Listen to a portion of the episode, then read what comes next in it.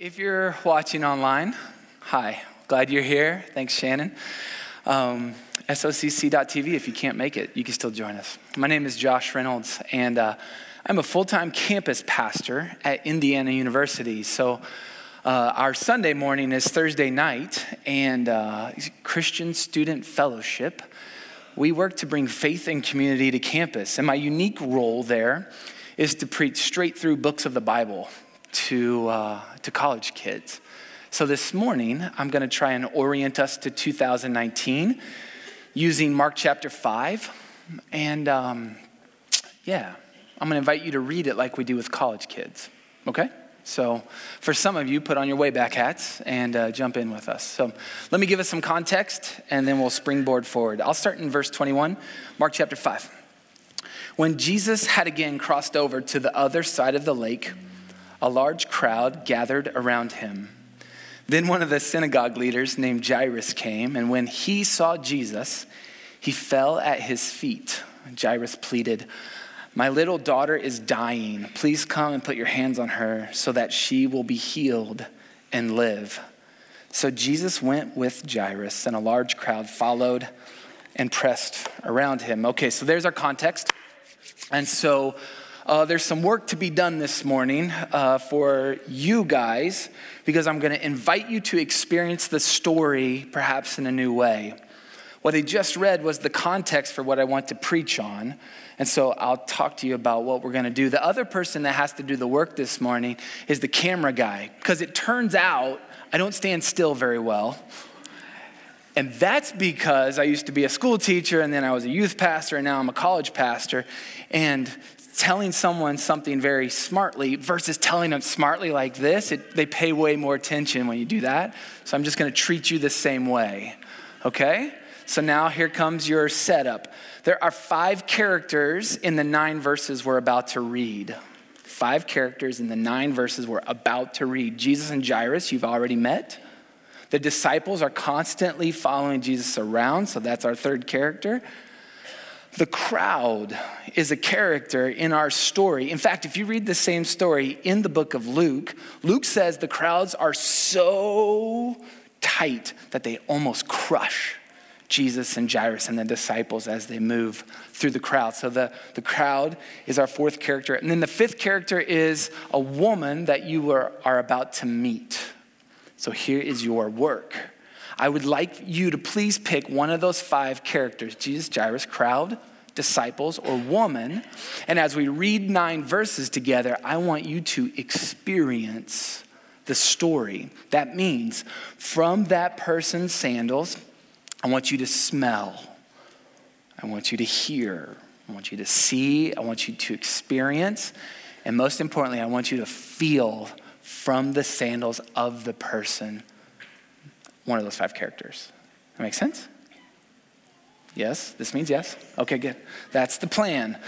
I'm treating you like I treat college kids. Now, here's, a spoiler alert. When we do this with our college crowd, and I say, ready, go, I put down the Bible, iPad, I pick up the coffee, and then I walk to the back, and the room explodes with noise because you're all anticipating telling the person beside you what you see, what you hear, what you smell, what you experience, and what you feel. So that's what's about to happen here. Pick one of the five. I'll read, you explode. Ready? And a woman was there who had been subject to bleeding for 12 years.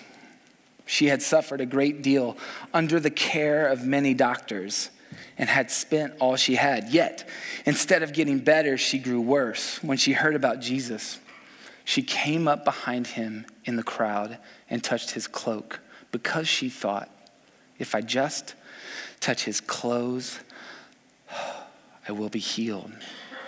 Immediately, her bleeding stopped, and she felt in her body that she was freed from her suffering.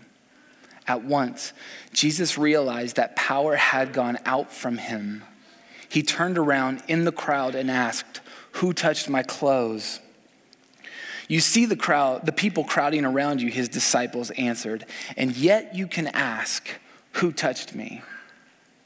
But Jesus kept looking around to see who had done it. Then the woman, knowing what had happened to her, came and fell at his feet and trembling with fear, told him the whole truth. He said to her, Daughter, your faith has healed you. Go in peace and be freed from your suffering.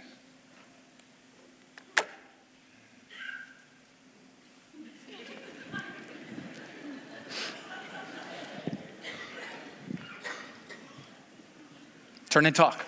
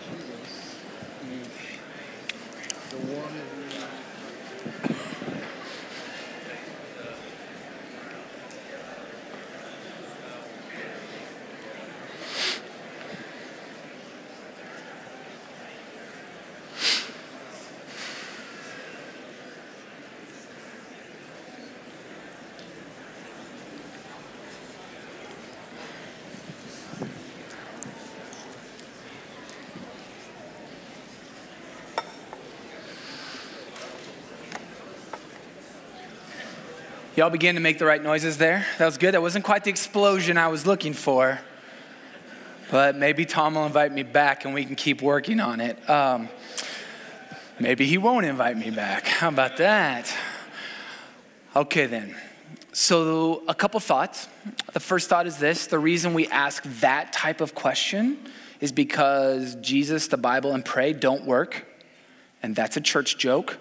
The other reason we asked that question is because as soon as I got done with the first service, I stood right there and a, and a gal came up to me and said, Oh, Josh, you don't even understand. I was the woman, and I know that if you were bleeding for that long, what you have is an iron deficiency. And I was like, Okay. She goes, No, no, no, you don't understand. I was like, You're right. I don't understand. And she said this She said, If you have an iron deficiency, deficiency you're exhausted. She goes, Josh, picture that. 12. And I was like, I'm picturing it. I just, thank you for your perspective. After last service, I stood right here and, and my friend named Mark came down and he said, Josh, I was in the crowd. I said, What'd you see? He goes, Nothing. I was oblivious to everything happening. And he goes, and God spoke to me. He goes, I don't see God at work in my world around me. I need to pay attention better. And I was like, Yeah, Mark, awesome. Can I say that out loud? Yeah, I'll give you one more example. So, right up the, the aisle way, right after last service, uh, Janet and Tobin uh, came down to talk to me and they said, Tobin broke all the rules. Well, Janet didn't really say it like that, but it's on film. And so now it's, it's for, forevermore in lore that that's how she spoke. And she said, Tobin didn't even pick one of your five characters. I was like, Tobin? No, you don't. and he didn't. He picked a doctor because Tobin's a doctor. And so what he did was he experienced the scripture. So here's your tasty morsel for 2019. If reading the Bible is dry or it's confusing, just do what we did read a chunk, read a story, pick a character and enter it. Okay, so then who, this is your time to talk back to me. Who is the crowd? I'm sorry, I'm sorry, I'm sorry. Who is the woman? That's what I really care about. A lot of women out here, okay? Not like, yes, thank you, thank you. Not like women, women, but they experienced it as a woman, something new for the first time. Here's the deal if you experience this, obviously the unceasing wound was bad, but there's a secondary problem happening, which is according to the Old Testament law, because this woman was a Jew, she's on the Jewish side of the lake in a Jewish town. According to that chunk of culture, this woman is ostracized from the community. Now, she's in physical pain. We've got that. But here's the deal about ostracized from the community she can't go to the marketplace. Therefore, she can't work in the marketplace. Why? Because if you brush up against this woman, her uncleanliness transfers to you. And so the marketplace was a no go. Here's the second thing she obviously could not get married because, right? We get that. And then the second thing is if she had a family, she's not hugging her kid. And so family and the social bounds are out. But here's the one that really stinks. Like those two are bad. You can't work or you can't go get stuff. You don't have a family or you can't be with your family. Here's the one that really hurts. Religiously, she's not allowed to go to church. She's not allowed to go to temple. She's not allowed to go to synagogue. And here's the thing church is her identity. She is banished from the presence of the people of God. And so for 12 years, this woman has been experiencing the loss. Now, it's amazing to me that she has faith and hope because she says to herself in 27, 28, if I just go touch his cloak, if I just. And what I love is the speed that happens. Now, if you've read Mark before, you'll remember Mark's favorite word, which happens anywhere from 40 to 47 times in 16 chapters immediately, or a variation on that theme. 40 to 47 times in only 16 chapters. Immediately, her touch of Jesus has its desired effect. So, two weeks ago, I'm working on this particular sermon in the fireside room. And my friend Brad Pontius, who's the missions pastor, came in. He said, Josh, what are you doing? Are you here for the Israel trip with me? And I was like, I would love to, but no. I'm actually getting ready to preach on the Mark chapter 5, the bleeding woman. He's like, cool. He walks straight to his laptop, I kid you not, pulls up his PowerPoint that he's about to give in like 30 minutes, and he pulls up this picture that he has taken in Magdala over in Israel. Now, what you can't appreciate just from this snapshot is how big this mural is. This mural is the entire fireside room sized. And it's this hand and these feet reaching through the crowd. Brad told me that he will take you to this mural if you want to go to Israel with him, and you can see it for yourself.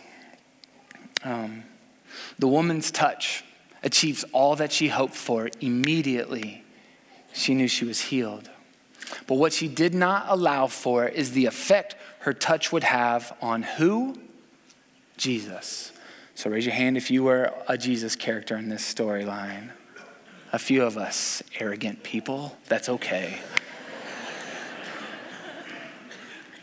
Jesus knew the power had gone out from him. Time out. We've come through the Christmas season, which is God made flesh, incarnate, this whole duality and yet oneness of Jesus coming fully God, fully man. Everybody tracking? And so, what I love that Mark says, when the woman touched him, the power went out from him. Now, that preposition, as an English geek, which is me, um, I didn't skip over it. Because shouldn't the power have left him? But the power just went out from him. See, Jesus is God. And when God gives, he doesn't lose.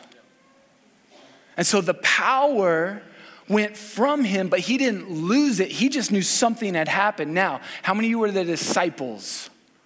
That's me every time. I try to put myself in the sandy sandals of the disciples because I know I don't know how to walk behind Jesus very well. I know that I don't know how to walk behind Jesus very well. And so you saw the disciples' response. So Jesus in this crowd, this crush of people, and he's like, hey, who touched me? And they're like, what do you mean? How can you say that? Who touched you? We can't breathe here, man.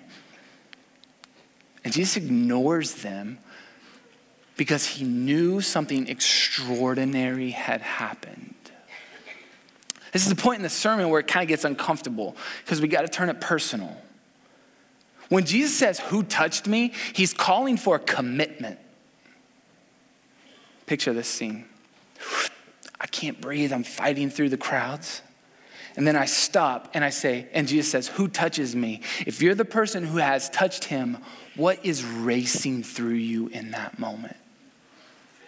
A commitment, absolutely fear. And it's this point where using a church word, where you, Jesus is looking for a confession. Now, when we say the word confession, we think, ew, my deepest, darkest secret put out in the light in front of someone else, right? That's exactly what was happening. Jesus was calling for a commitment of confession because he knew the power had gone out from him. Let me check my notes, make sure I'm getting this right. The Jesus, uh, I'm sorry, the woman knew, according to Jesus' question, that she was found out. And so she comes forward. This is verse 33. She comes forward with fearing and trembling, knowing what had happened. Incredibly important verse.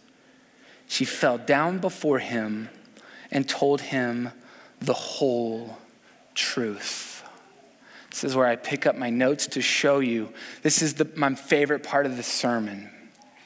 Because confession is bringing my misdeed into the light. It is bringing my sin, is bringing the way that I broke the rules, the way that I didn't live up to God's holiness, His character, and I'm putting it in front of Him. And what I love about this woman is she tells the whole truth. Now you have to ask, what is the whole truth? The whole truth is simple. It's that I broke the communal norms. I broke the ceremonial law. I was hurting. I was unclean. And the word that you kept hearing me say there was, I was. I was. I was. Because the whole truth is, but I'm not now. The beauty of this story, guys, is the speed at which confession becomes testimony. The beauty of this sermon is the speed at which confession, my sin, becomes testimony. That's not who I am. That speed is the whole truth. Now, here's the thing confession is a prerequisite of being a Christian, it is the path to placing yourself where? At the feet of Jesus. Oh, that's where we started. Verse 22 there was this synagogue ruler named Jairus. Jairus came and fell at the feet of Jesus. Now, here we are in the crowd, and there's this woman who's been broken for 12 years, ostracized socially, communally, religiously from her identity and she's at the feet of Jesus. And the speed at which confession becomes testimony is your hope. Because if confession is your requirement as a Christian, so is your testimony. Because your brokenness does not define you when it's at the foot of Jesus. If you were in the crowd, raise your hand. Lots of us. I'm curious what you experienced. Were you like my friend Brett, who said, Nothing? I was completely oblivious. Or were you like, Ew, I know this woman. I wonder if she touched me. Did her dirt rub on me? That one hurts a little bit. And you'll notice if you read this for yourself that Mark does not name this woman, and I wonder if that's purposeful. In fact, he, Jesus, Jesus names her, but he doesn't call her Sue. He says, daughter. And daughter is so much more valuable than Sue. Why? Because it's an identity. When Jesus looks at this woman and calls her daughter, what he does is he speaks to her inner deepest need, which is you're loved like a daughter. Now, here's the spoiler alert. To be called a son or a daughter in the kingdom of God requires a couple things. It requires your, your position at the feet of Jesus, it requires your testimony, I'm sorry, your confession that recognition of who you were I was, I was, I was. And it requires then a testimony, not of what you did, you did, you did, but the healing that comes from the cross of Jesus. And I love what Jesus does. He says, Daughter, your faith has healed you. Go in peace. You were here last week. Tom taught uh, for the Christmas Eve service the last name that we find in Isaiah for Jesus, which is the Prince of Peace. How beautiful. So, if any of the characters of Scripture could say to this woman, Go in peace, it was the Prince of Peace. And what you heard Tom say last week is that peace or shalom is the whole presence of the goodness of God moving with you. The whole presence of the goodness of God moving with you. As we wind down, and turn towards communion, we have to hold this one. We have to get this right because the woman who'd been bleeding for 12 years, can you imagine what the word peace meant to her? Jesus spoke to her tenderly and said, Go, not in fear, go, not in trembling, go, not in pain, go in peace. What Jesus is giving her is healing permanently. And here's the bad news of the story. While this whole thing has been happening, something else permanent has happened. While this person has been at the feet of Jesus, giving a confession, being restored with a testimony, standing up, healed permanently, something else permanent has happened.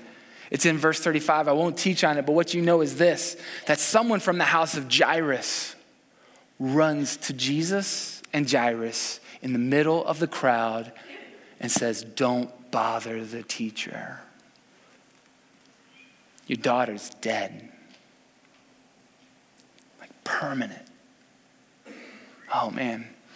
Guys, this is one where I kind of get a little, little misty because this morning at 6:30 a.m., I'm in the bathroom. There's only one in our house with my two oldest daughters. There's four daughters in my house.